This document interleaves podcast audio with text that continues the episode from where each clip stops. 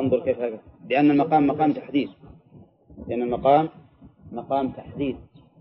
وإذا كان المقام مقام ترغيب فإننا نقول للإنسان انظر كيف كان عاقبة المسلمين. نعم؟ واضح؟ فلولا كان من القرون من قبلكم أولو بقية ينهون عن الفساد في الأرض إلا قليلا ممن أنجينا منه. فالمسألة تختلف. في مقام الترغيب نحيل الإنسان على عواقب المفسدين. في مقام الترهيب. وفي مقام الترغيب نحيله على عواقب المصلحين لأجل أن يحذر من, من أولئك ويرغب في هؤلاء. وفي ذلك وفيها دليل على فضيلة التأمل والتفكر في أخبار من مضى وأن دراسة علم التاريخ من الأشياء التي جاء بها فيها الشرع. فإننا لا يمكن أن ننظر كيف كان عاقبتهم إلا بدراسة أخبارهم وتتبعها نعم. فعلم التاريخ إذن من الأمور المقصودة. لكن هل هو من من الأمور المقصودة ذاتيا أو عرضيا؟ عرضيا. إلا سيرة النبي عليه الصلاة والسلام وخلفاء الراشدين فإنها من الدين. لأنها كلها أحكام. كلها أحكام. بخلاف النظر في التاريخ لأجل الاعتبار فقط. فلكل مقام مقال لأن النظر في التاريخ للاعتبار فقط قد يعتبر الإنسان بغيره فيستغني عنه. لكن النظر في سيرة النبي عليه الصلاة والسلام لأنها أحكام. فقه هذا مقصود لذاته ما يسأل الإنسان بها عن غيره. إيه، بغيرها عنه. فانظر كيف كان عاقب المسلمين. قال تعالى نعم. أي نعم. إذا, إذا كان الإنسان يتفكر بعمرانهم وقوتهم ومع ذلك أهلكهم الله هذا لا بأس به. وأما إذا كان يريد أن يتفكر بقوتهم لأن من أجل مدحهم والثناء عليه وأنا فهذا ما يجوز. هذا ما يجوز. ولهذا ما أمر الله سبحانه وتعالى أن ننظر إلى قوتهم إلا بعد أن أمرنا أن ننظر إلى عاقبتهم. وعلى هذا فالذين يذهبون إلى إلى ديار ثمود للتفرج والتنزه هؤلاء عصاة الرسول عليه الصلاة والسلام يقول لا تدخلوا على هؤلاء المعذبين إلا أن تكونوا إلا أن تكونوا باكين. فلا يجوز أن الإنسان يذهب في رحلة مثلا إلى ذلك المكان إلا إذا كان يدخل وهو باك. فإن لم تكونوا باكين فلا تدخلوا عليهم. الحمد لله الإنسان في غنى عن هذا مو بلازم يروح. لكن مع الأسف الآن أنها صارت آثار آه، يعني يقصد منها بيان قوة هؤلاء وإبداعهم وإحكامهم لأمورهم ولا يلتفتون إلى ما أحل الله به من العقوبة والعياذ بالله. هذه هذه. طيب وفي وقال تعالى ولقد آتينا داود وسليمان علما وقال الحمد لله الذي فضلنا على كثير من عباده المؤمنين. يستفاد من هذه الآية بيان ما من الله سبحانه وتعالى به على داود وسليمان. بقوله ولقد آتينا داود وسليمان علما. نعم. وفي هذا دليل أيضا فيها دليل على أن على ثناء الله تعالى على نفسه. ثناء الله على نفسه. نعم. لأن كونه يتمدح سبحانه وتعالى بإيتاء داود وسليمان علما هذا من الثناء. وهل هذا محمود بالنسبة للخلق أن يتمدح الإنسان بفضله ولا لا؟ ليس هذا من المحمود. إلا إذا كان في ذلك مصلحة للغير مو لك أنت. أما الله تعالى فيتمدح بنفسه للثناء على نفسه. لكن أنت ما ما تفعل هذا.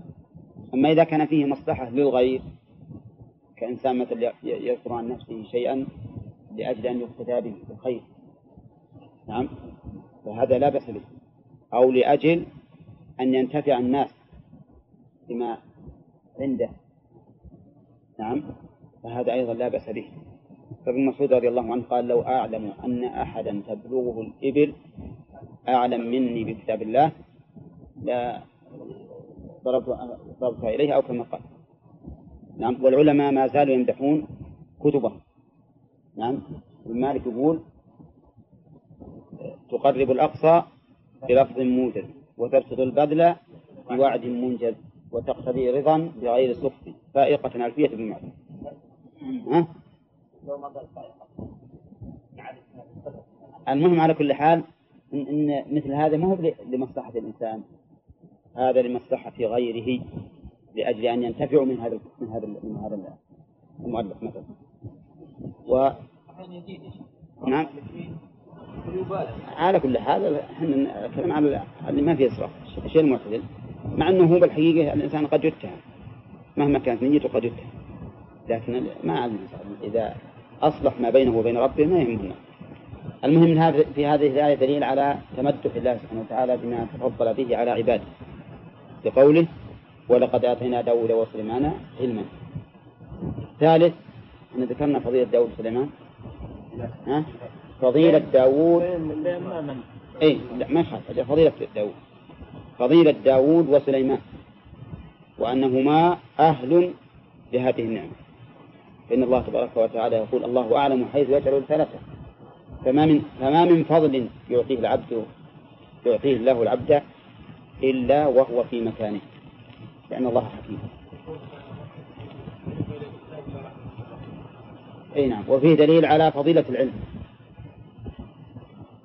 لقوله ولقد أتينا داود وسليمان علما. وهذا لا شك فيه فضل العلم.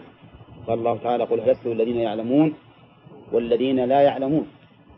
لكن يبقى النظر ما هو العلم الممدوح. هذا هو الذي يحتاج الذي الذي الآن الناس فيه في جدل. ما هو العلم الممدوح؟ المراد بذلك علم الشريعة. المراد به علم الشريعة. هذا هو العلم الممدوح. أما ما سوى علم الشريعة فإنه لا يمدح إلا حيث يوصل يوصل إلى محمود. بغير علم الشريعة ما يمدح إلا حيث يوصل إلى أمر محمود. نعم. عكس ما كان عليه الناس اليوم كثير من الناس الجهال يمدحون العلم بغير الشريعة. بعض الناس والعياذ بالله يرى أن أن علم الشريعة تأخر وأن علم الطبيعة تقدم. ولهذا يمتدح هؤلاء العلماء بالصنايع وطبقات الأرض وغير ذلك ولذا تجد مثلا يتمدح هذا عصر العلم أو هذا هو العلم وما أشبه ذلك. نعم. أو إذا رأى من الصناعة الغريبة كره العلم العلم. يعني ما في شك أن الآن هذا يفضل هذا العصر على عصر الصحابة. نعم. هذا ليس هو المقصود كل ما أثنى الله على العلم فليس هذا هو المقصود. بل المقصود به علم الشريعة لأن علم الشريعة هو اللي ينفع الخلق. حتى علم الشريعة هو اللي يدلهم على هذه العلوم اللي يتبجحون بها. لأن الله يأمر يأمر بأن نسعى في الأرض. نعم. وجعل هو الذي جعل لكم الأرض ذلولا فامشوا بين أكبها وكل من رزقه. أولم ينظروا في ملكوت السماوات والأرض وما أشبه ذلك. فالحاصل الجماعة الآن إن العلم الذي من الله به على داود وسليمان وأثنى عليهما به هو علم الشريعة. وهكذا جميع ما في النصوص من مثل العلم فهو علم الشريعة. لأنه هو الذي يحمد لذاته. وما عداه فمتى يحمد؟ آه إذا كان موصلا إلى أمر محمود. وإلا فإنه إن أوصل إلى أمر مذموم كان مذموما.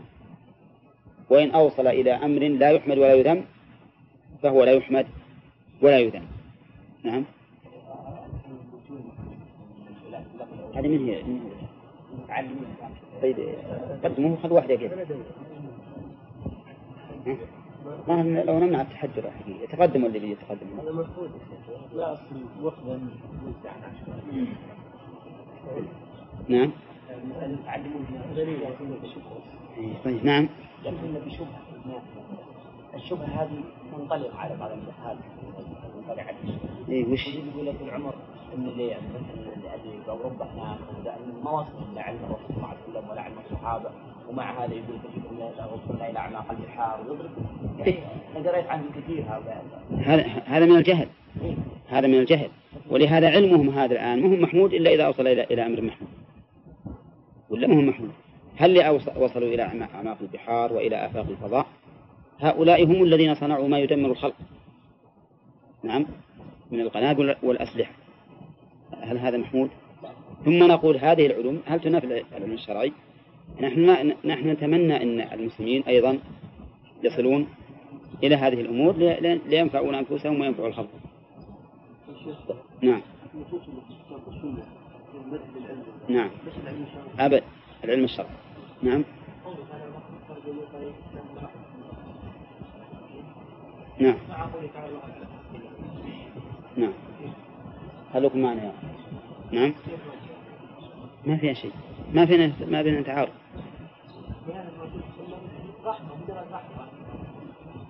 أي لكن هذه الرحمة في محلها. هذه الرحمة في محلها. وفي وفيه دليل على فضيلة داود وسليمان أيضا من جهة اعترافهما بنعمة الله وشكرهما لها. لقوله وقال لا ذكرناها من وجه وهذا وجه آخر وهو قيامهما بإيش؟ بشكر نعمة الله. وقال الحمد لله الذي فضلنا. لم يقول إننا أوتينا هذا على علم منا أو لأننا أذكياء أو ما أشبه ذلك. قال الحمد لله الذي فضلنا على كثير من البرمين وفي هذا دليل أيضا على أن الشكر يكون بالقول كما هو أيضا بالفعل. يكون بالقول وبالفعل. ويكون أيضا بالعقيدة. بالاعتقاد. الشكر له ثلاث محلات. القلب واللسان والجوارح. قال الشاعر أفادتكم النعماء النعماء مني ثلاثة. نعم. يدي ولساني والضمير المحجبة. يدي ولساني والضمير المحجبة. الدليل على هذا أن الشكر يكون في ثلاثة مواضع. هنا في اللسان. وقال النبي عليه الصلاة والسلام وقد قيل له كيف تفعل هذا؟ وكان يقوم حتى تتورم قدماه وقد غفر الله لك ما تقدم من ذنبك. فقال أفلا أحب أن أكون عبدا شكورا؟ فجعل الفعل شكرا لله سبحانه وتعالى. وقال تعالى اعملوا آل داود شكرا. نعم. وأما بالقلب الاعتراف بالنعم بالقلب فهو من الشكر. وش الدليل؟ قوله تعالى وما بكم من نعمة فمن الله. ثم إذا مسكم ضر هذا الخبر يريد الله منا أن نعتقده. نعم. ولهذا ذم الله تبارك وتعالى الذين نسبوا نعمته إلى أنفسهم. ولا لا؟ إيش قال عن قارون؟ قال إنما أوتيته على علم عندي. فقال الله تعالى أولم يعلم الله قد من قبله ما يقولون من أشد من قوة وأكثر جمعا وهذه المسألة كل المواضع الثلاثة في الشكر قل من يقوم بها. فبعض الناس مثلا يعتمد على السبب في جلب النعمة إليه وينسى المسبب. فهمتم؟ عندما يعطي الإنسان شيء حاجة من الحاجات تجد أنه يقوم في قلبه من شكر هذا المعطي أكثر مما يقوم بشكر الله. تجده يثني أيضا على هذا أكثر مما يثني على الله. تجده يقوم بخدمة هذا أكثر مما يقوم بخدمة الله. مع أن هذا الذي وصلت النعمة على يده ما هو إلا طريق. طريق لوصولها إليك فقط. وإلا فالذي جعل في قلبه أن يوصل هذه النعمة إليك من هو؟ الله سبحانه وتعالى. نعم. وهو الذي يسر هذا. فالحاصل أن الناس الآن أكثرهم أو غالبهم نعم يخلون في مقام الشكر إما بالقلب أو باللسان أو بالجوارح طيب في وفي هذا دليل على أن الإنسان يشرع له إذا من الله عليه بنعمة أن يحمده عليها نعم. وقد وردت النصوص في مثل ذلك. فعندما تأكل تنتهي من الأكل والشرب تقول الحمد لله. عندما تستيقظ تحمد الله. عندما تلبس ثوبا تحمد الله. وهكذا. وهذا من من الأمور المشروعة. الحمد لله سبحانه وتعالى على النعم. وفي هذا دليل وفي الآية دليل على تواضع داوود وسليمان. ومعرفتهما للحقيقة. في قوله فضلنا على كثير من عباده المؤمنين. ما ذكر التفضيل المطلق على جميع المؤمنين؟ على كثير من عباده المؤمنين. وهل يستفاد من ذلك وصف الأنبياء بالإيمان؟ لا يعني هل يشعر قوله على كثير من عباده المؤمنين أننا أنهم أنهما من المؤمنين؟ ها؟ الظاهر أنه يشعر بهذا يعني أننا شاركناهم في وصف الإيمان وفضلنا الله على كثير منهم نعم وفي هذا دليل أيضا في الآية دليل على أن الإنسان إذا رأى أنه أفضل من غيره بنعمة الله عليه فإن هذا لا ينافي التواضع. يعني عندما تشعر إن, إن الله أنعم عليك بالمال فضلك على هذا. هل معنى ذلك أنك ترفعت وتكبرت؟ ها؟ لا. بل إنك لا يمكن أن تدرك نعمة الله عليك حتى تعرف ضدها في غيرك. ولا لا؟ ما يمكن تعرف هذا إلا إذا عرفت ضده إذا رأيت مثلا إنسان مبتلا في بدنه والله تعالى قد عافاه. عرفت فضل نعمة الله. تقول الحمد لله الذي عافاني مما ابتلاه به وفضلني عليه. عندما ترى جاهلا وأنت من الله عليك بالعلم كذلك أيضا ترى فضل نعمة الله عليك بهذا ولا يعد هذا من باب الترفع و... و... والاستهانة بالغير ولهذا قال الحمد لله الذي فضلنا على كثير من عباده المؤمنين. وهذه قد يتراءى للإنسان أنه إذا رأى فضله على غيره بما أنعم الله عليه قد يتراءى له أن ذلك أمر مذموم وأنه يتضمن الترفع بعد والاستهانة بالغير وليس وليس الأمر كذلك. نعم. إيه نعم. إيه نعم. وفيها أيضا هذه فائدة وأن التحدث بها من الشكر. نعم. يستفاد منها هذه الفائدة التي ذكرها يوسف أن مشروعية التحدث بنعمة الله. لكن لا على سبيل الافتخار والعلو على الغيب. ولهذا جاء في الحديث عن الرسول عليه الصلاة والسلام أنه قال أنا سيد ولد آدم ولا فخر فالإنسان إذا تحدث بنعمة الله غير مفتخر بها فإنه لا بأس به. لا بأس بذلك بل قد يكون هذا مشروعا لأنه ثناء على الله سبحانه وتعالى بما أنعم به عليه. وش في بعد كيف ذلك؟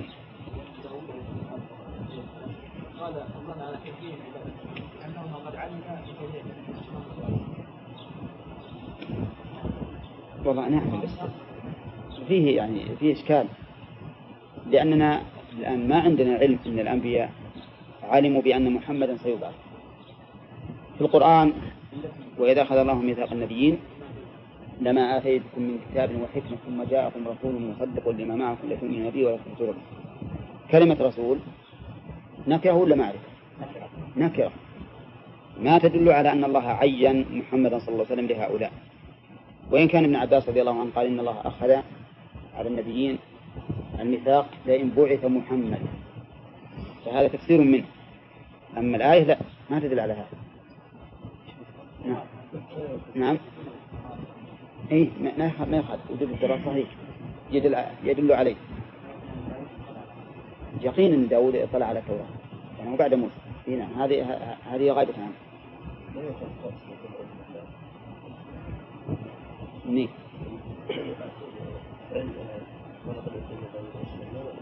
وش وجهه؟ وش رأيكم في الفائدة هذه؟ إثبات علم الله. لأنه أعطى علما وفاقد الشيء لا يعطيه. ها؟ ذي هذه شهادة من عبد العزيز بأنها قوية جدا. نعم. إذا تثبت. إثبات إثبات أن الله إثبات علم الله. وجهه أن الله سبحانه وتعالى أعطى هؤلاء علما ولا يعطي العلم إلا من كان عالما. لأنه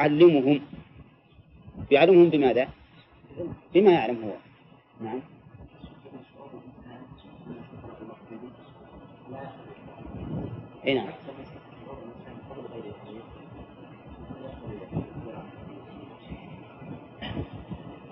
لا هذه هذه الحقيقة لا هذه ولا هذه حسب نية الإنسان. حتى الأولى شعوره بنعمة الله شعوره بعلوه بما فضل الله به عليه بما فضله الله به على غيره قد يكون علوا. وهذه مثلها أيضا.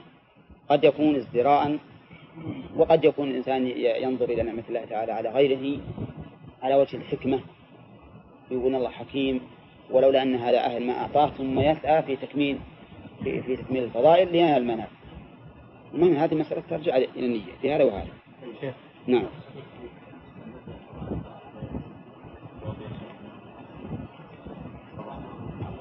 ما تقول ما أعرف نعم. قاعدة أن تثبيت الصفات لا يعارض التثبيت المطلق. لأن نعلم أن النبي صلى الله عليه وسلم أفضل داود مع ذلك خبروا بأي شيء خبروا بهذا. بالعلم. منطق الطير بعض العلوم التي تخص.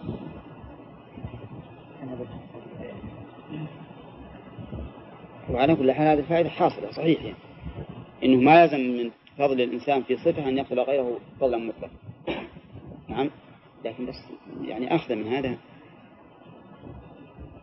والأخذ هل هل يمكن تؤخذ من هذه الآية؟ أن من فضل غيره في صفة لا يلزم أن يكون أفضل منه فضلا مطلقا. ها؟ يؤخذ من اللي بعده اللي بعده. اللي بعده ما وصلنا. نعم.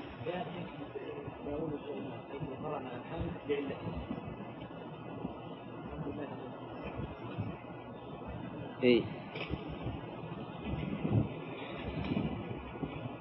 هما إذا لم يذكر ذلك على أي شيء يحمد يحمد الله؟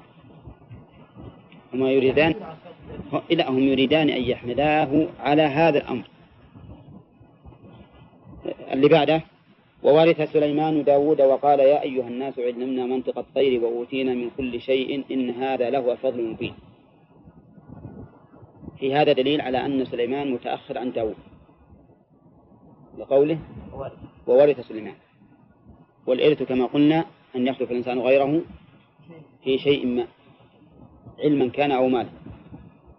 وفيه دليل على تحدث الإنسان بنعمة الله مشروعية تحدث الإنسان بنعمة الله.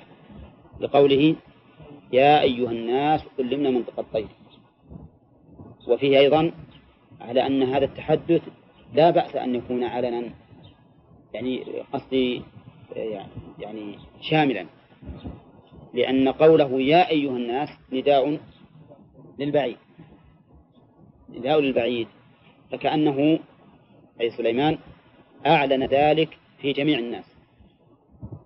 وفي هذا دليل على أن الطير تنطق بقوله منطق الطير.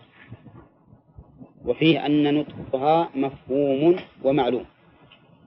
ولكن فيما بينها معلوم. ولغيرها.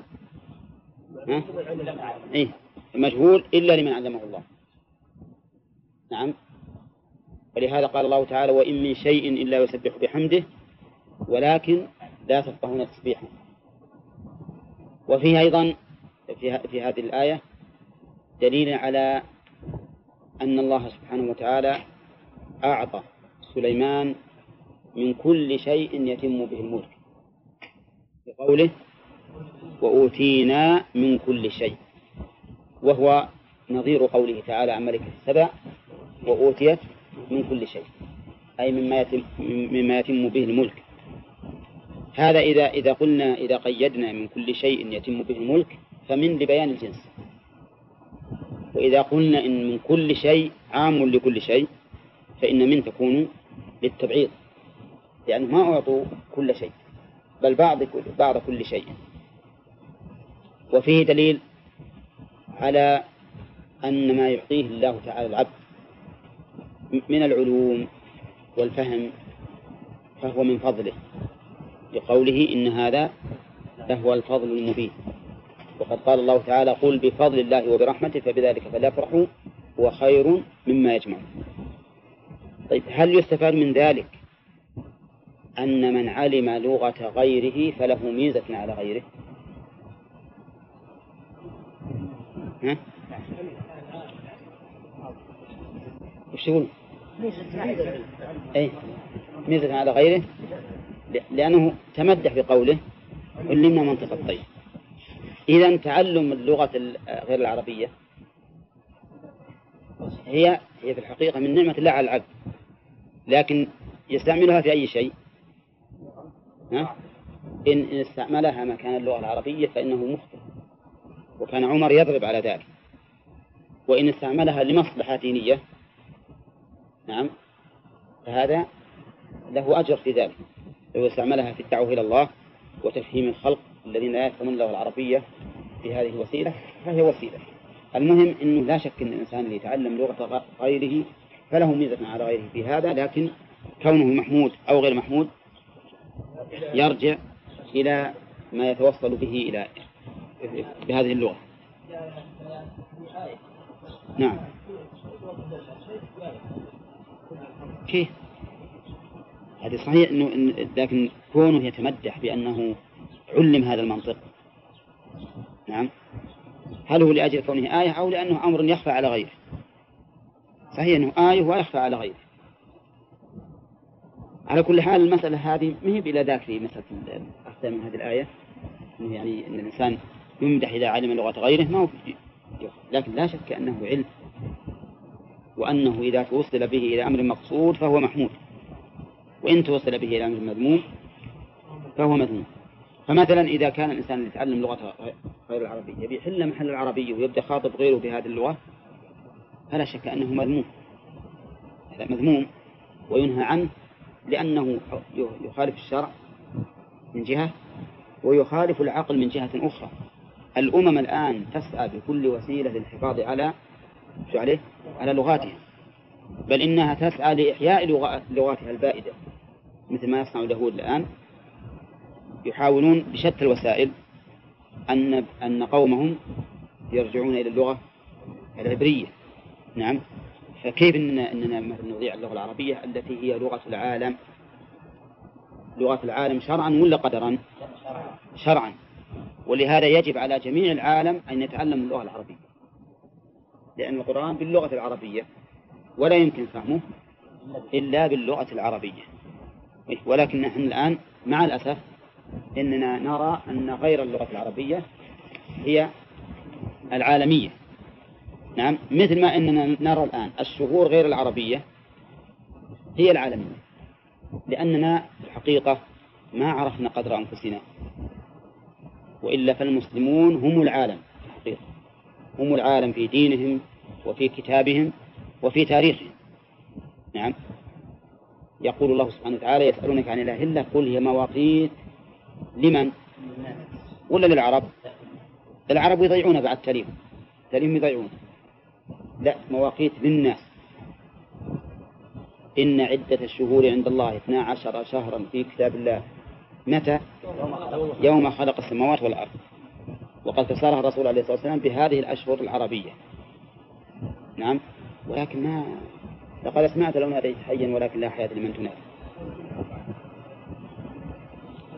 أي هنا من هذا يبين وصلنا بين هذه فالحاصل إن إني أقول إن مع الأسف الشديد أننا أن بعض الناس يتعلم لغة هؤلاء ويجعلها هي لغة تخاطب فيما بينهم. نعم. وهذا لا شك أنه نقص الشرع والعقل. نعم. معجبين بلا عقل. معجبين بغيرهم بلا عقل. أي نعم نعم. صحيح. بدون تمييز. طيب وفيها نبدأ الآن الدرس الجديد. نعم. كيف؟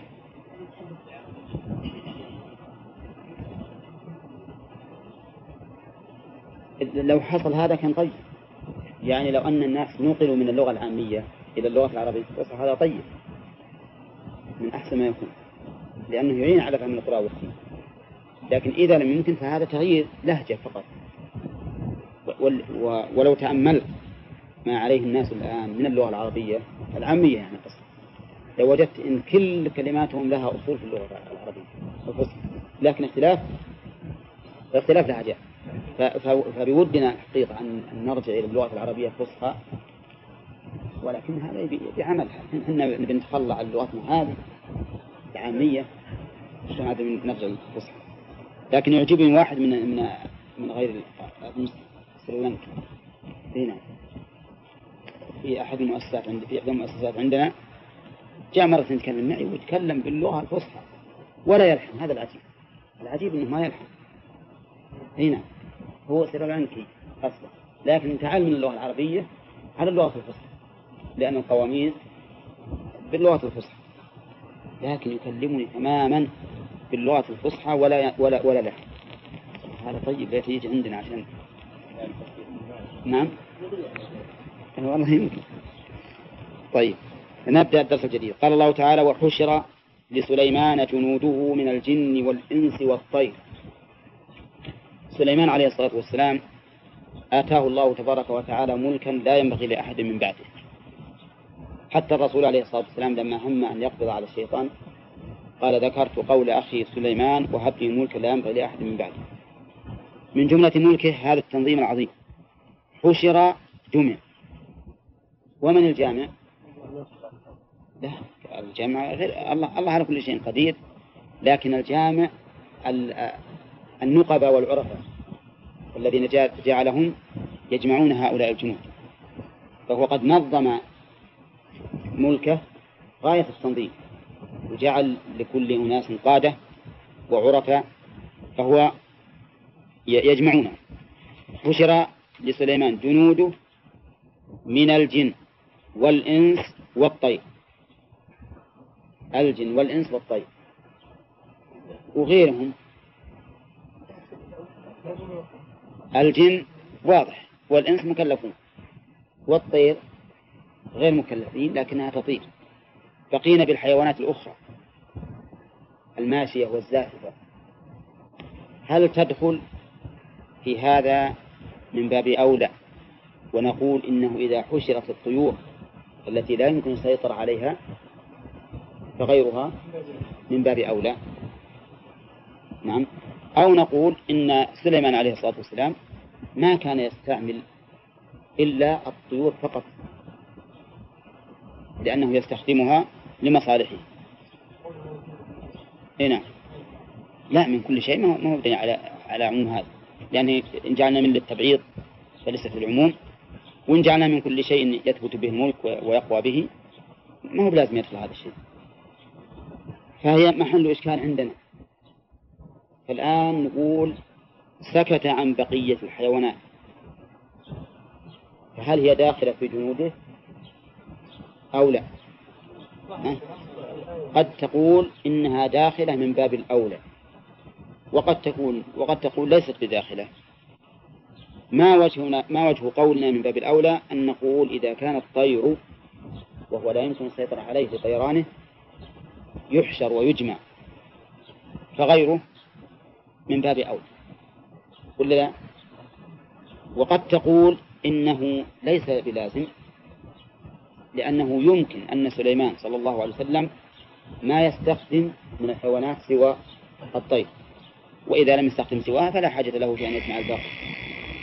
والطير فهم يوزعون. شوف هذا أيضا. فهم يوزعون يقول المؤلف. يجمعون ثم يسقون وهذا أيضا من التنظيم. ها؟ لا يساقون يساقون فهم يوزعون يعني يساقون يعني منظمين في جمعهم وسيرهم في جمعهم وسيرهم. يجمعون أولا وبعد أن يجمعوا يوزعون فيساقون على وجه منظم. وهذا لا شك أنه من التنظيم الذي يحفظ على الناس الوقت والعمل لأن أكثر ما يضيع الإنسان يضيع وقته وعمله هو عدم عدم التنظيم. ولذلك ولهذا أقول أنه ينبغي لنا أن يكون عندنا تنظيم لأعمالنا اليومية. تنظيم لأعمالنا اليومية بقدر المستطاع. ولكن ليس معنى ذلك أن نصر على هذه الأعمال وإن وجد ما هو أفضل. لا إنما بس يكون إنسان مرتب منظم. ما يخلي وقت الفوضى. حين يقرب الكتاب ومن يجدعه يقرأ له صف ويجدعه يقرب الثاني ويجدعه. لا نعم أو يعمل هالعمل يبدأه ثم ثم يتركه ينبغي أن يكون عندك تنظيم. ومن ومن المستحسن أنه كل ما كان الشيء أهم يبدأ به أول. يبدأ به أول. كان بعض الناس يقولون إنهم من جملة تنظيمهم يجعل قراءة الجرائد والصحف إذا تقدمت. نعم. ما يجعل قراءة الكتب الهامة اللي تحتاج إلى تعب بعد الغدر.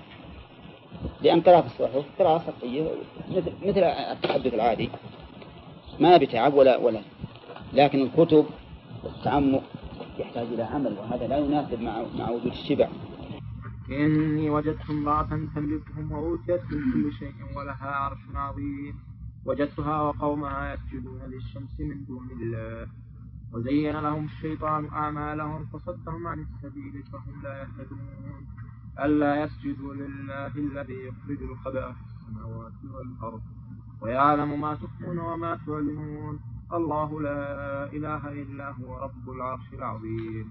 قال سننظر نعوذ بالله من الشيطان الرجيم. أظن باقي علينا استنباط الفوائد. نعم. أولا من قوله تعالى وحشر لسليمان لسليمان جنوده من الجن والإنس والطير فهم يوزعون. استفاد من هذا من هذا؟ من هذه الآية الكريمة أن سليمان عليه الصلاة والسلام قد نظم جنوده ورتبهم بحيث يجمعون عند الجمع ويفرقون عند التفريق. لقوله وحشر لسليمان جنود. وفي الآية دليل على أن الجنود الذي يستصحبهم سليمان ثلاثة أصناف. وهم الجن والإنس والطير. أما الإنس فاستصحابه لهم ظاهر لأنه منهم. وأما الجن فلاستخدامهم فيما لا يقدر عليه الإنس.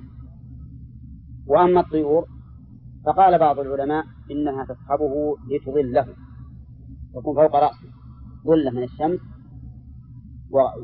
وهذا قد يكون مقصودا وقد يكون أيضا من مقصود استصحاب الطير أنها تأتيه بالأخبار البعيدة كما في قصة نعم. الهد وفيه دليل وفيها أيضا في قول فهم يوزعون دليل على كمال التنظيم أيضا. لأن الوزن وش معناه؟ الجمع والثوب. ويوم يحشر أعداء الله إلى النار فهم يوزعون. يجمعون إليها ويساقون إليها. وهذا دليل أيضا على كمال تنظيمه وفيه دليل على استعمال الساقة الساقة في الجند والجيش أن يعني يكون لهم سائق كما أن لهم قائدا دليلا فلهم أيضا سائق. نعم. وقد كان من هدي, الرسول صلى الله عليه وسلم أنه يكون في الساقة في أخريات القوم مع أنه صلى الله عليه وسلم رئيسهم وزعيمهم لكنه يتأخر لأجل أن يرفد من قصر نعم ويعين من احتاج. وللفوائد العظيمة التي تحصل بهذا ثم حتى إذا أتوا على وادي النمل قالت نملة يا أيها النمل ادخلوا مساكنكم لا يحطمنكم سليمان وجنوده وهم لا يشعرون. فيه دليل على أن من البلاغة الإيجاز بالحذف لأن قوله حتى إذا أتوا قبل الشيء محذوف. وش التقدير؟ فساروا حتى إذا أتوا. حتى إذا أتوا على وادي النمل لأن حتى للغاية. فلا بد أن يكون هناك شيء مغير قبله. وفيه دليل على إضافة الشيء إلى ساكنه. إضافة المكان إلى ساكنه. لقوله وادي النمل. كما يقال الآن في الأحياء في آثار البلد هذا حي بني فلان. نعم. كما كما هو معروف من قديم الزمان أن الأحياء تضاف إلى ساكنه هل نقول في هذا دليل على أن النمل إذا سكن أرضا ملكها بحيث ما يجوز إحياءه ولا ولا الاستمتاع بها؟ ولا لا؟ ها؟ في دليل. إيه. القافي ما ما, ما نعلم. طيب الآن اثنان اختلف. أحدهما يقول لا والثاني يقول نعم. فما هو الذي ترجحون؟ لا. طيب. وادي النمل بيت فلان. هل لك حق بأن تأتي إلى بيت فلان تسكنه؟ وادي النمل إيه. نعم. نقول صحيح. هو لو نظرنا إلى مطلق اللفظ لكان وادي النمل لهم. للنمل ولكن الله تعالى يقول هو الذي خلق لكم ما في الأرض جميعا. إذا كان النمل له يوكل أكلناه ها؟ فكيف لا نأكل مساكن؟ فبنو آدم هم أحق بالأرض من غيرهم أحق بالأرض من غيرهم. فهم إذا إذا مثلا احتاج الإنسان إلى عمارة هذه الأرض لو فيها نمل ما في ما في بأس أنه يعمره. ولو لازم من ذلك أن يموت النمل. لو لازم أن يموت النمل نعم؟ لأن هذا هذا الموت غير مقصود. وما كان غير مقصود. وإنما جاء ضرورة لتناول لتناول المباح فإنه لا يضر. وهذه القاعدة معروفة في الشرع. إن الشيء الذي يأتي ضرورة لفعل مباح وهو غير مقصود فإنه لا بأس به. انظر مثلا إلى قتل النساء والذرية في الحرب. يجوز ولا لا؟ ما يجوز. لكن إذا لم نتوصل إلى آه، إلى قتل المقاتلين إلا بالرمي بالمنجنيق والمدافع العامة يجوز ولا لا؟ ولو لزم من ذلك قتل النساء والذرية. ولو لزم. لأن يعني هذا غير مقصود. كذلك أيضا قطع النخيل نخيل العدو يجوز ولا ما يجوز؟ ولكن إذا لم نتوصل إليهم إلا بقطع نخيلهم جاز كما فعل النبي عليه الصلاة والسلام في بني النضير.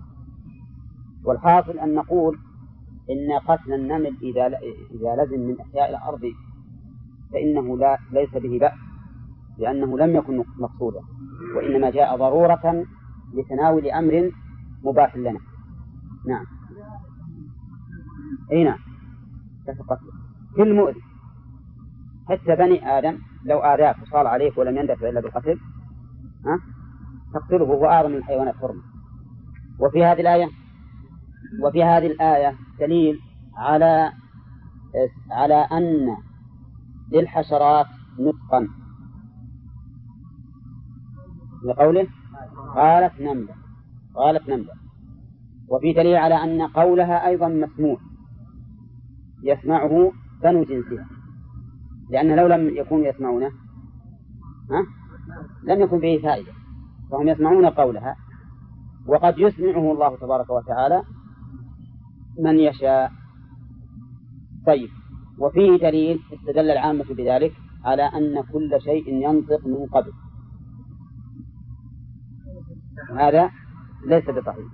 هذا ليس بصحيح. ولكن الله تعالى قد يسمع الخلق نطق بعض الحيوانات إما آية أو كرامة أو ما أشبه ذلك. نعم. إيه كل شيء نتكلم لأن بعضهم يقول الجثة تتكلم. نعم والظاهر أنه في سارق يمكن. الجثة وتكلم. والجثة هي مخزن التمر.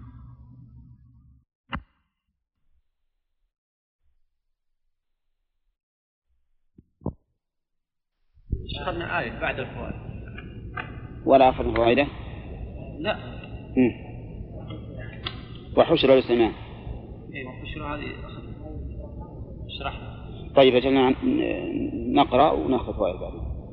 قال الله تبارك وتعالى حتى إذا أتوا على وادي النمل قالت نملة يا أيها النمل ادخلوا مساكنكم لا يحطمنكم سليمان وجنوده وهم لا يشعرون. قوله حتى إذا أتوا. هذه غاية لما سبق. وهو قوله حشر حتى إذا. وعلى هذا فيكون في الكلام حذفا. تقديره وساروا حتى إذا أتوا. فبعد أن جمع الجنود ووزعوا فرد أولهم إلى آخرهم ونظموا ساروا حتى إذا أتوا على وادي النمل. أتوا أي سليمان وجنوده. أي مروا. قوله على وادي النمل ظاهر الكلام أن هذا الوادي معروف بهذا اللقب. إنه يسمى وادي النمل. ويحتمل لكنه خلاف الظاهر أن يكون هذا الوادي وادي واديا فيه نمل. يعني حتى إذا أتوا على واد فيه نمل. وليس معروفا بهذا اللقب بأنه وادي النمل.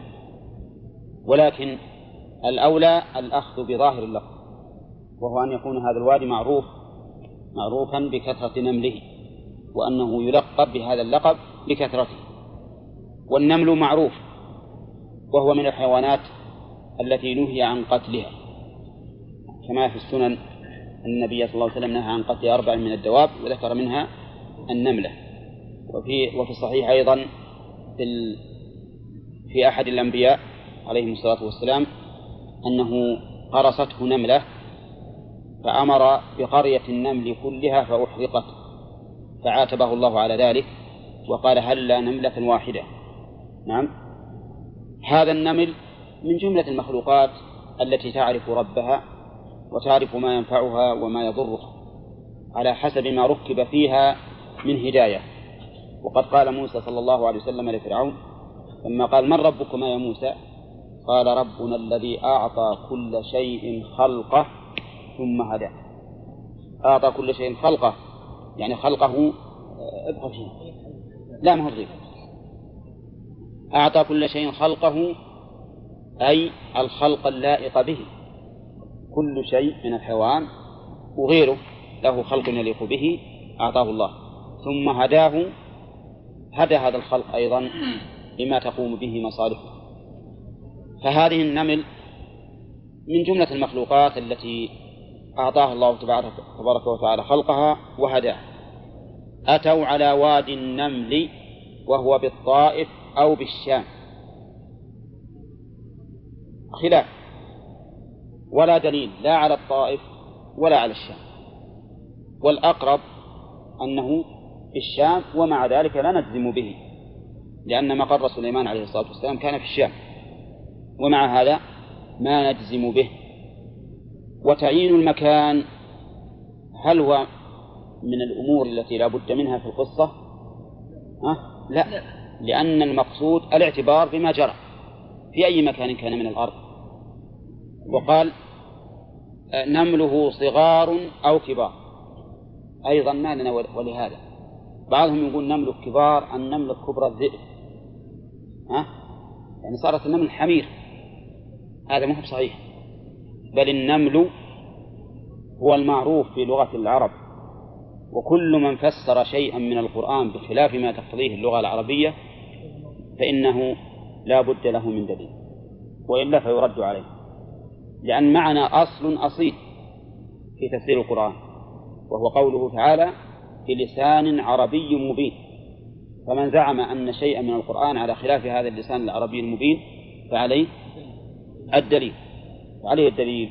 على هذا نقول النمل هو النمل المعروف. النمل هو النمل المعروف. ولا وأما القول بأنه كبار وأنه كبر الذئاب فهذا لا دليل عليه. نعم. ها؟ لا لا النمل المعروف هذا. نعم. قال نملة يا قالت نملة. هذه جواب إذا. حتى إذا أتوا قالت نملة ملكة النمل. وقد رأت جند سليمان. يا أيها النمل ادخلوا مساكنكم إلى آخره.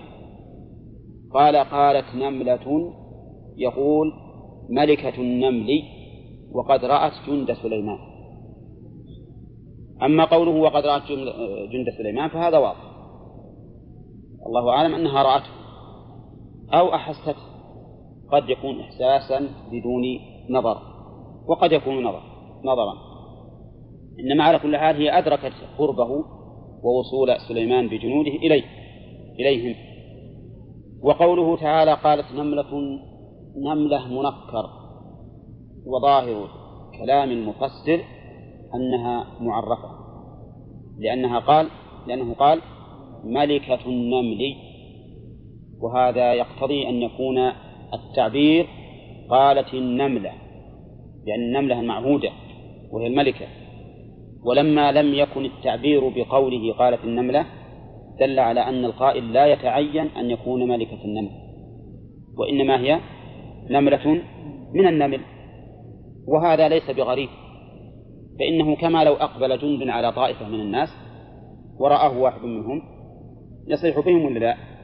يصيح بهم. ولا يلزم أن يكون هذا الصائح هو الأمير أو الملك. ولهذا صحيح إبقاء القرآن على ظاهره وأنها نملة من هذا النمل ولا يلزم أن تكون الملكة نعم.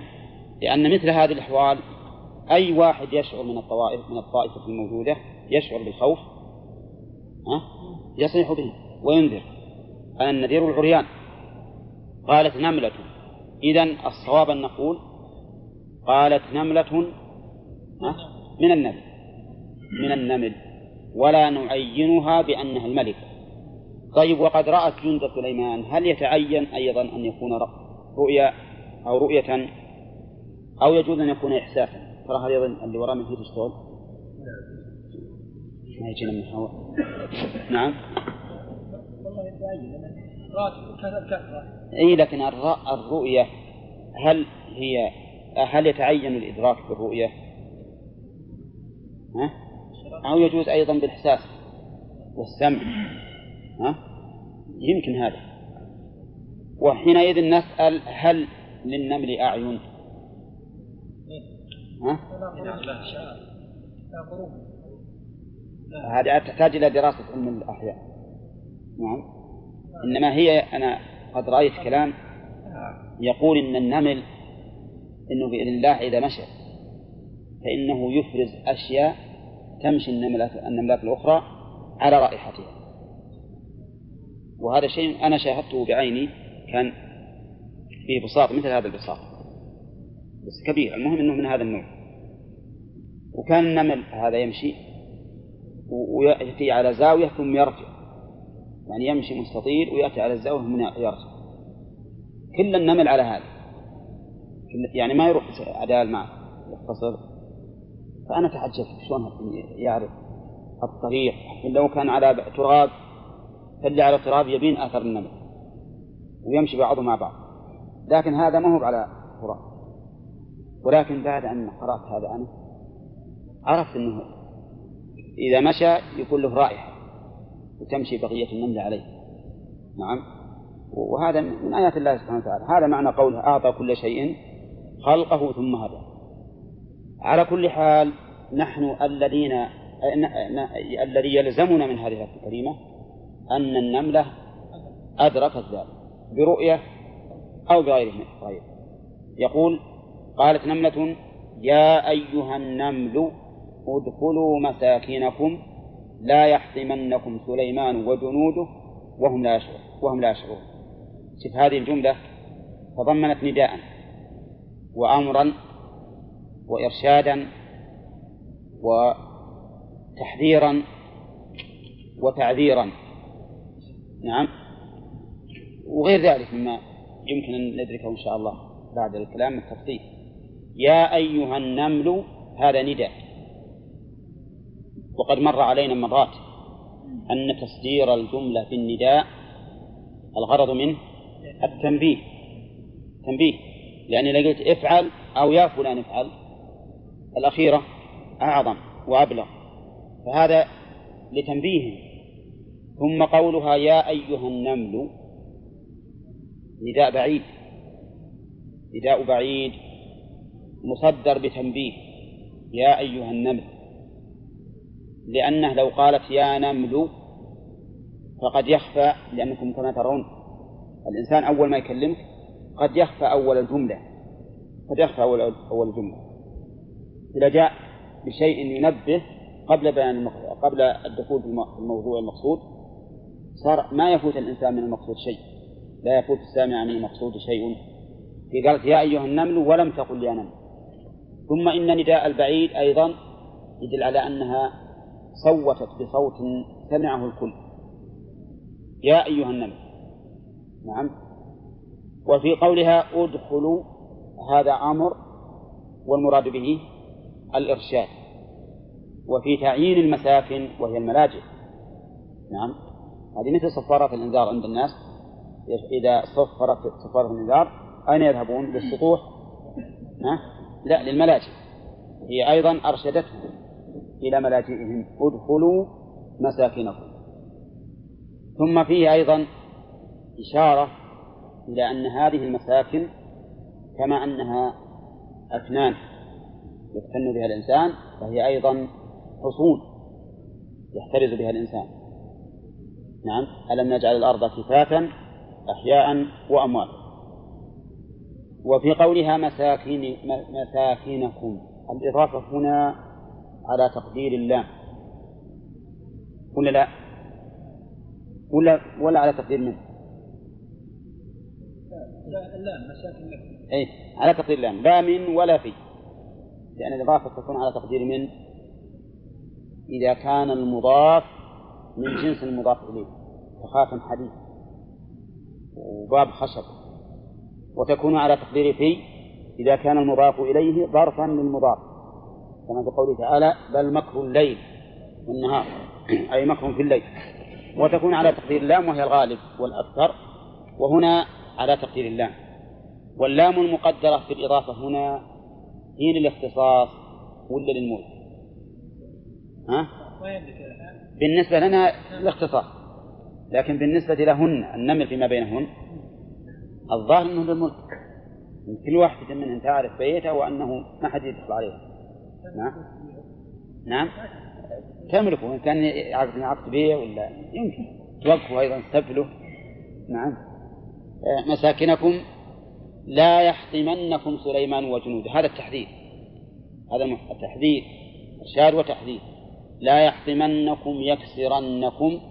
والجملة هذه كالتعليل للأمر في قولها ادخلوا مساكنكم.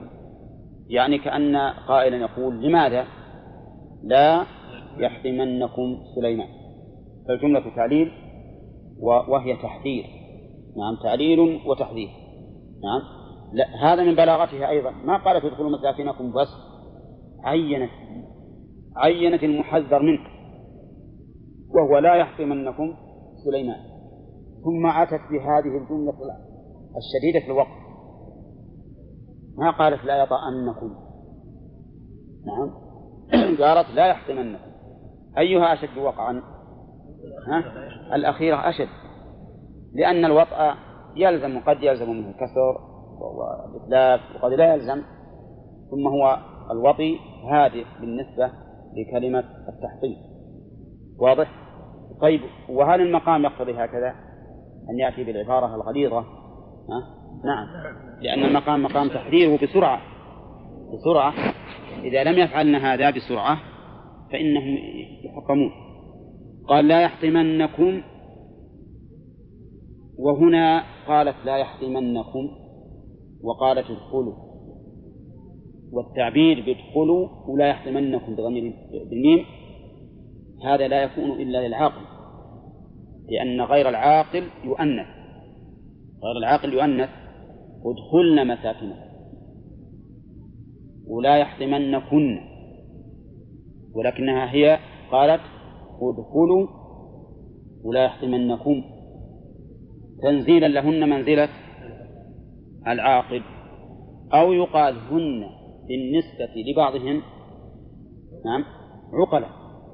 هن بالنسبة لبعضهن عقلاء.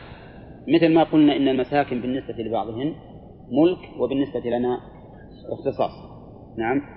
آه لا يحتمنكم سليمان وجنوده. وكأن هذا التعبير يدل على أن عظمة سليمان متقررة عندهم نعم. وهو كذلك. وقول سليمان وجنوده ما قالت وجنده لأن الذي فهمنا من القرآن أن معه ثلاثة أصناف من الجنود. من؟ الإنس والجن والطير. الإنس والجن والطير كما سبق. وقوله وجنوده وهم لا يشعرون هذا اعتذار. اعتذار لمن؟ لسليمان وجنوده. أنهم لن يتقصدوا أن أن يحطموكم ولكن بغير شعور منهم لأنهم كما تعرفون الجنود الجيش العظيم الواسع وهذه نمل صغار نعم يمكن يحطمه وهو ما ما, ما شعر. ثم إن الغالب إن مثل هذا الجند الكثير ما يستطيع أن ينكف بعضه عن بعض فيما إذا وجدوا جحر نمل مثلا. فهذا معنى قولها وهم لا يشعرون. يعني لو قال قائل كيف وهم لا يشعرون؟ هل هم يمشون بغير هدى؟ نقول لا يمشون بهدى. لكن من المعروف أننا إذا قارنا بين هذا الجند العظيم الواسع نعم وبين صغر هذه النمل فإن الغالب أنهم لا يشعرون بها. نعم.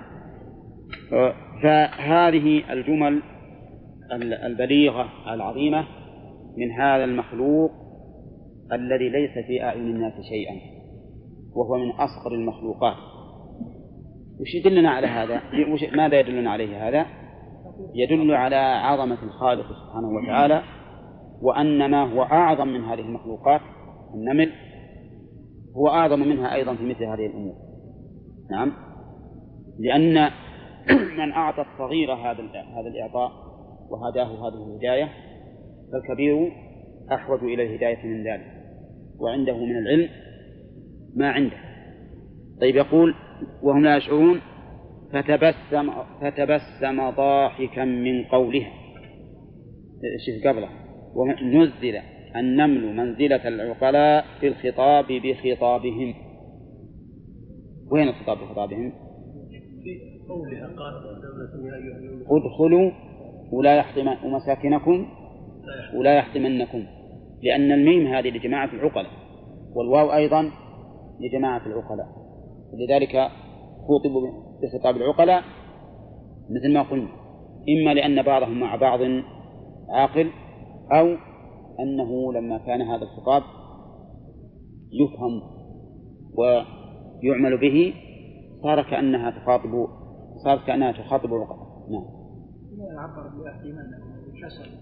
حيوانات أو لا لا مو بالكسر إنه يكسر عضو فقط. المراد بالكسر الإهلاك على سبيل التحطيم. يعني مثلا النملة إذا إذا إذا وطيته تقطعت ومزقت هذا التكسر مو معناه إنه ينكسر تنكسر رجله وتبقى معلقة مثلا بها لا. ها؟ لا لا. الحطام أبلغ أشد في الحذر وما أدراك ما الحطمة. هذا التحطيم أبلغ. قال فتبسم سليمان ابتداء ضاحكا انتهاء من قوله. يقولون إن الضحك ثلاث أنواع ابتدائي ووسط وانتهائي الابتدائي التبسم والوسط الضحك والمنتهى القهقهة. نعم والقهقهة ما تليق بالإنسان العاقل الرزين نعم. والتبسم هو أكثر ضحك الأنبياء عليهم الصلاة والسلام. والضحك يكون من الأنبياء أحيانا يكون منهم أحيانا. فهنا تبسم ضاحكا. المؤلف يرى أنه رحمه الله يرى أن سليمان صلى الله عليه وسلم كان له مرحلتان في هذا الضحك. الأولى التبسم والثانية الضحك. فابتدأ بالتبسم وانتهى بالضحك ويحتمل أن يكون تبسم ضاحكا أنه ضحك متبسما. ضحك متبسما يعني معناه أنه ما ظهر له صوت ولكنه آه، تبسم تبسما. والله أعلم. ويحتمل وعلى هذا التقدير يكون ضاحكا. هذه حال مؤكدة. آه، مبينة للنوع. مبينة للنوع يعني معناه أن ضحكه كان تبسما. على كل حال هذه المسألة لا يضر لو كان ضحك. ابتدأ بالتبسم وأنهى بالضحك. هذا فرق. التبسم أنه ينفتح الفم بدون صوت. الضحك يكون صوت لكن بدون قهقه والضحك القهقه يتكرر الصوت. كركر ما كما يقول العام. اي هنا نعم. يقول ضاحكا من قولها من بيانية. يعني معناها والبيانية التعليل. يعني بسبب قولها تبسم. هذا التبسم وش مصدره؟ من تبسم من قوله. من تحذيرها من اعتذارها من إرشادها. من من فصاحتها؟ من كل ما يتضمنه هذا القول. من كل ما يتضمنه هذا القول لأنه في الحقيقة محل عجب. محل عجب. إنك تتكلم بهذا الكلام البليغ وبهذه السرعة نعم ما راح تصفصف وتجيب العناصر وتزين نعم. هذا لا شك أنه محل ضحك.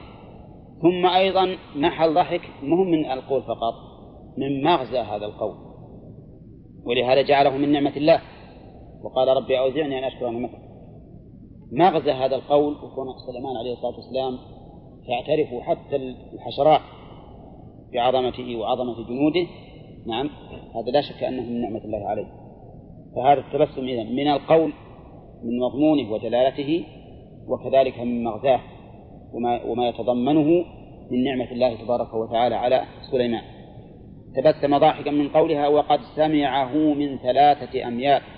حملته إليه الريح فحبس عند جنده حين أشرف على واديهم حتى دخلوا أي النمل بيوتهم وكان جنده ركبانا ومشاة في هذا السير طيب يقول وقد سمعوا من ثلاثة أميال منين جاء في هذا؟ ها؟ أخبار إسرائيلية. بل إن القرآن حتى إذا آتوا على وادي النمل. وش يدل عليه؟ على أنهم وصلوا إليه. وصلوا إليه. غاية ما هنالك أنهم على طول لما حذر النمل بهذا التحذير دخلنا في المساء يعني ما بينهم وبين أن يطأوا هذا النمل إلا دخول النمل مسافة وهذا لا يقتضي أن يكون بينه وبينهم ثلاثة أميال نعم. ولا ولا دليل على ذلك وإنما يقال إنه سمعه من قرب. سمعه من قرب. وهل سمعه غيره من جنوده؟ ها؟ الظاهر الظاهر ما ما وصل ما, ما عرفوا ولا سمعوه.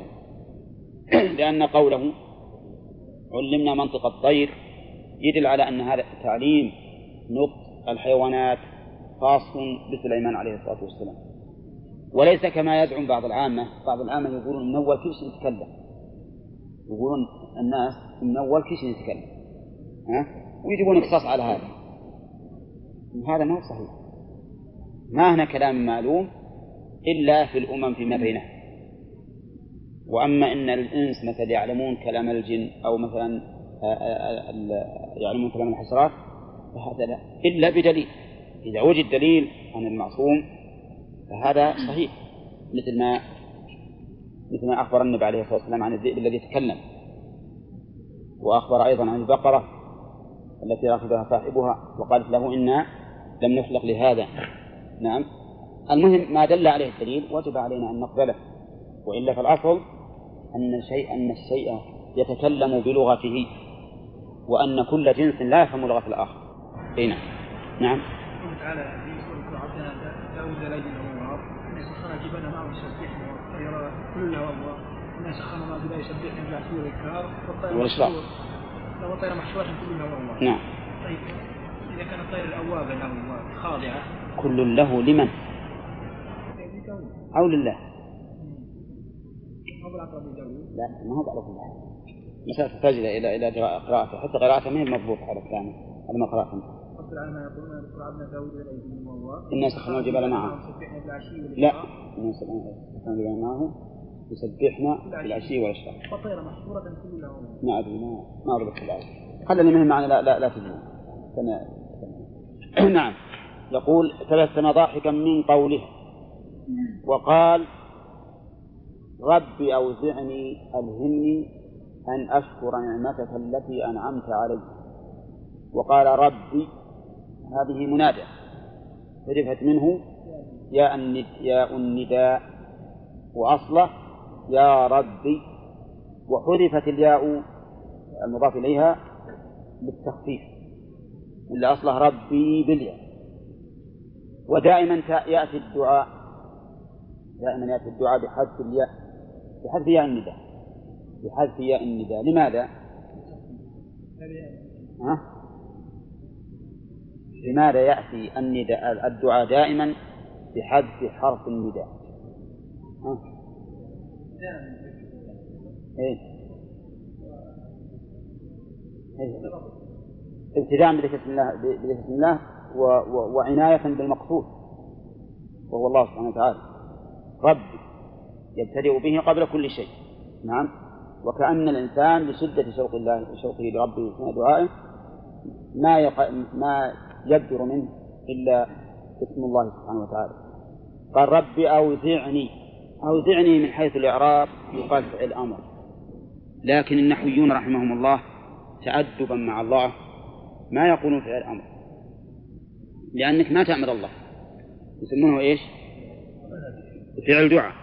عندما تقول عندما نعرف هذه ربي أوزعني نقول أوزع فعل دعاء ما نقول فعل أمر يقصد به الدعاء هو حقيقة فعل أمر.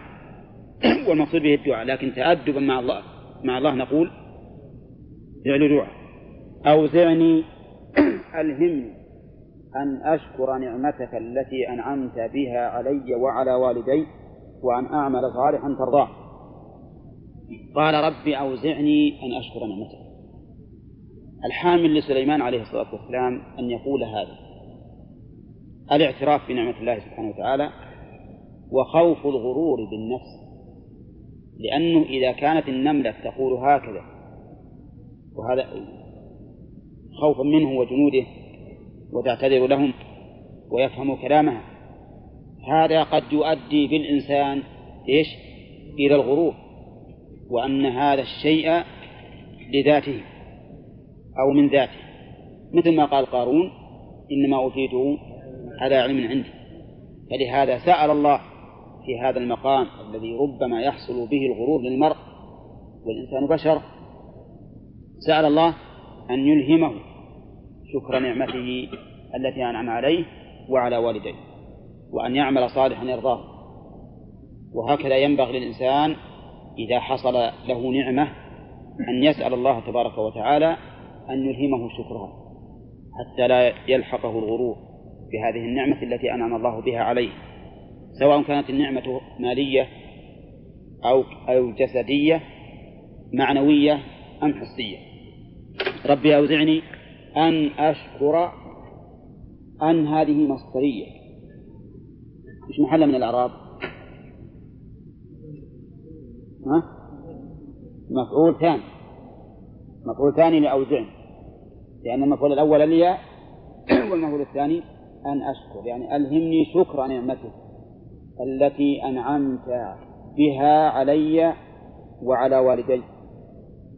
قولها. أن أشكر نعمتك. النعمة وش معنى النعمة؟ الإحسان الذي ينعم به المحسن إليه والنعمة كما تعرفون تنقسم إلى قسمين إما حصول مطلوب وإما نجاة من مرهوب والله تبارك وتعالى دائما نعمه على عبده والعبد دائر بين هذين الصنفين من النعمة. دائما يحصل له مطلوبه وينجو من مرهوبه وقول المفسر أنعمت بها علي. لماذا قدر بها؟ لا لأنه من المعروف أن الجملة التي التي تكون صلة الموصول لا بد فيها من رابط. يعود على الموصول. لا بد فيها من عائد يعود على الموصول. هنا التي أنعمت علي. يحتاج إلى يحتاج الجملة أنعمت أن يكون فيه ضمير يعود على التي قدرها المؤلف بقوله بها. وهل منكم أحد يناقشه في هذا التقدير؟ يعني تقدير الضمير لأجل أن يكون عائدا على الموصول هذا واضح مسلم. هذا القاعدة النحوية ويأكل مما تأكلون منه ويشرب مما تشربون أي أي منه. هذا واضح وهذا كثير في الكلام العربي في القرآن والسنة وكلام الناس. أنه لابد من عائد يعود على الموصول ليربط الجملة صلة بموصولها. ولكن هل لكم مناقشة مع المؤلف في تقدير العائد على هذا الوجه؟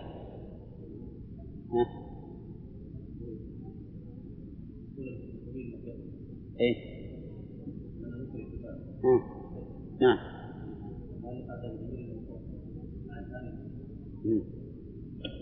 سلام. لأن الضمير المنفصل إياه وإياي وإياك هذا ضمير منفصل. الضمير هنا متصل بلا شك. أي ولو هو متصل ولو ولو مع حرف هو متصل ولو مع وجود الباء. وكان يقول نعمتها علي. هذا صحيح لكن ما هو ما هو العلة, التقدير اللي قدرت صحيح لكن العلة ما هي العلة. يقولون إن العائد ما يحدث إذا كان مجرورا إلا إذا جر الموصول بحرف مشابه للمحذوف لفظا ومعنى وتقديرا. عرفتم؟ هذا مر علينا بال مر علينا إحنا نقرأ في النحو في القطر. وأنه إذا كان مجرورا يشترط أن يكون مجرورا بالحرف الذي جر الموصول. نعم؟ وأن يكون موافقا له في اللفظ ومتعلقه واحدا موافقا في اللفظ والتقدير والمعنى. المؤلف الآن قدر بها مع أنها مهم موجودة في القرآن. نعمتك التي أنعمت بها. وعلى هذا فالتقدير السليم أن يقول أنعمتها. نعمتها علي وعلى والدي. نعم. لأنه ما يمكن يحذف العائد المجرور إلا إذا كان الموصول مجرورا بنفس بحرف الجر الذي جر به ذلك العائد. نعم. وقوله علي وعلى والدي. أما علي فظاهر. إن نعمة الله عليك تحتاج إلى شكر منك لكن نعمة الله على والديك ما وجه كونها تحتاج إلى شكر منك؟ ها؟ لأن نعمة الله على الوالدين نعمة على الولد نعمة على الولد. لا سيما مثل هذه اللي حصلت وهو أنه ورث من داود النبوة وخلفه فيها. فهذه النعمة نعمة الله على والديك هي في الحقيقة نعمة عليك. ولهذا قال علي وعلى والدي. وقوله والدي هذه جمع ولا مثنى؟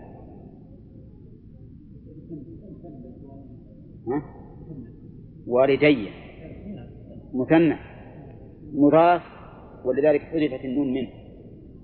وأصله والدين لي لكن حذفت النون من أجل المضافة الإضافة. طيب والدي. من المراد بالوالد؟ أي هل هو الوالد الذي أنت ولده لصلبه أو حتى الجد ومن على نقول الحقيقة أن أن كلمة والد أحيانا يدخل فيها الجد وإن على وأحيانا تتعين للوالد الأدنى. والذي يعين ذلك هو القرائن. القرائن اللفظية أو القرائن الحالية.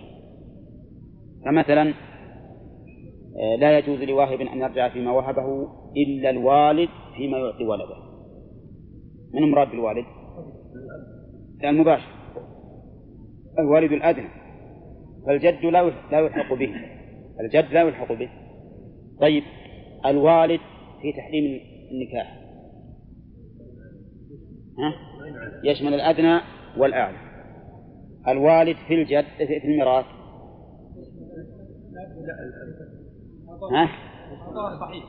يشمل الأدنى والأعلى إن فقد الأدنى. يشمل طبعا مراد الذكور والإناث. يعني لا, لا تحسبون على القول الصحيح أن نريد الجد الوالد اللي هو الذكر. حتى الأنثى مثلا الأم الوالدة في الميراث يشمل يشمل الأعلى إن فقد الأدنى. ولا لا؟ فصارت الحقيقة أن كلمة والد تارة يراد بها الأدنى وتارة يراد بها الأدنى والأعلى مجتمعين أو منفردين وتارة يراد بها الأدنى والأعلى لا مش لا؟ لا مجتمعين لا مجتمعين. والذي يعين ذلك هو القرائن القرائن اللفظية أو الحالية. نعم.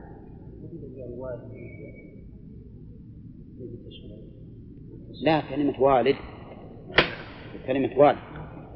والدي ووالدي؟ ما بينهم فرق. إذا قلنا والدي يعني الوالد والوالدة. إذا قيل والدي ولا ولا هو بيعبر بوالدي. ما في ما في تعبير بوالدي. يعني لو عبر إنسان نقول هذا تعبير غير سليم. لكن والدينا إذا صرنا جماعة إذا صرنا جماعة واضح.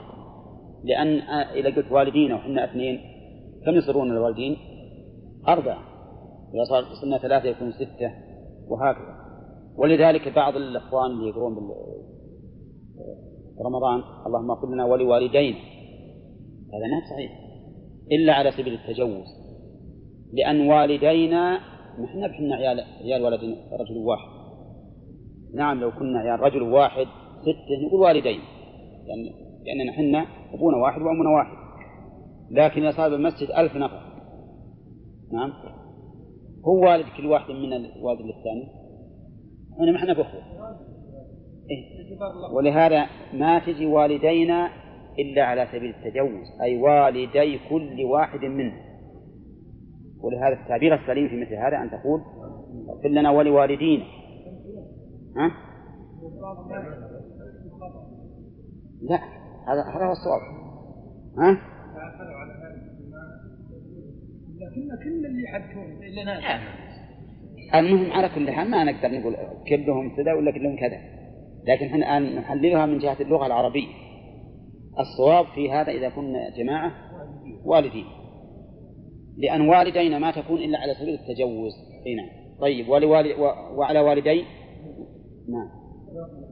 أي نعم أباه وأمه. قال وأن أعمل صالحا وأن أعمل معطوف على قوله أن أشكر. يعني وأ- وألهمني أن أعمل صالحا ترضاه. وهنا قوله أن أعمل صالحا أي أعمل عملا صالحا. والعمل الصالح ما يكون إلا إذا تضمن شرطين أساسيين. هما نعم. ترانا أحيانا نسأل ما في معنى نسأل؟ نعم. الإخلاص والمتابعة. لقوله تعالى وما أمروا إلا ليعبدوا الله مخلصين له الدين حنفاء. كل العام؟ ما يحال بس انتظر. ما أمروا إلا ليعبدوا الله مخلصين له الدين حنفاء. الإخلاص واضح في الأنبياء وغيرهم. والمتابعة في غير الأنبياء واضح عندكم أيضا. وفي الأنبياء غير واضح عندكم ولكنه واضح لأن النبي يتبع شريعة توحى إليه. أليس كذلك؟ هو قد قد لا يتبع هذه الشريعة قد لا يتبع لكن كما مر علينا أن الأنبياء عليهم الصلاة والسلام معصومون منين؟ من الإقرار على المعاصي مطلقا نعم فإذا المتابعة موجودة في الأنبياء أيضا لأن متابعتهم للشرع الذي أوحي إليهم طيب هذا العمل الصالح ما جمع بين أمرين الإخلاص والمتابعة. ففي فقد الإخلاص يكون الشرك وفي فقد المتابعة يكون الابتداع يكون الابتداع فالعمل الذي فيه شرك مردود. قال الله تعالى في الحديث القدسي أنا أغنى الشركاء عن الشرك من عمل عملا أشرك فيه معي غيري تركته وشركه حتى الرياء الرياء نوع من الشرك. إذا عمل الإنسان العبادة وهو مراء فيها فهو مع الإثم مردود عليه عمله. طيب كذلك أيضا في الابتداء قال النبي صلى الله عليه وسلم من عمل عملا ليس عليه أمرنا فهو رد. وهذا أعم من اللفظ الثاني من أحدث في أمرنا هذا ما ليس منه فهو رد. نعم. إلا إذا قلنا من أحدث في في ذاته وصفاته وإذا قلنا من أحدث في أمر ما ليس منه سواء في نفس العمل أو في وصف العمل صار موافقا لللفظ الآخر.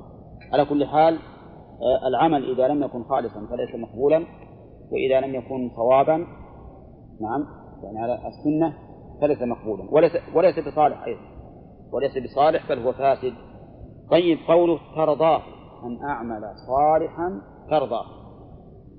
الرضا بمعنى القبول.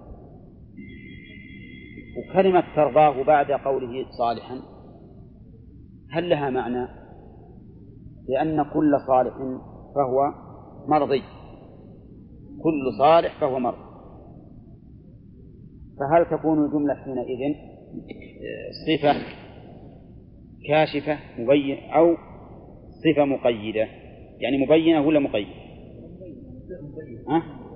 الظاهر أنه مبين يعني أن العمل الصالح مرضي العمل الصالح مرضي.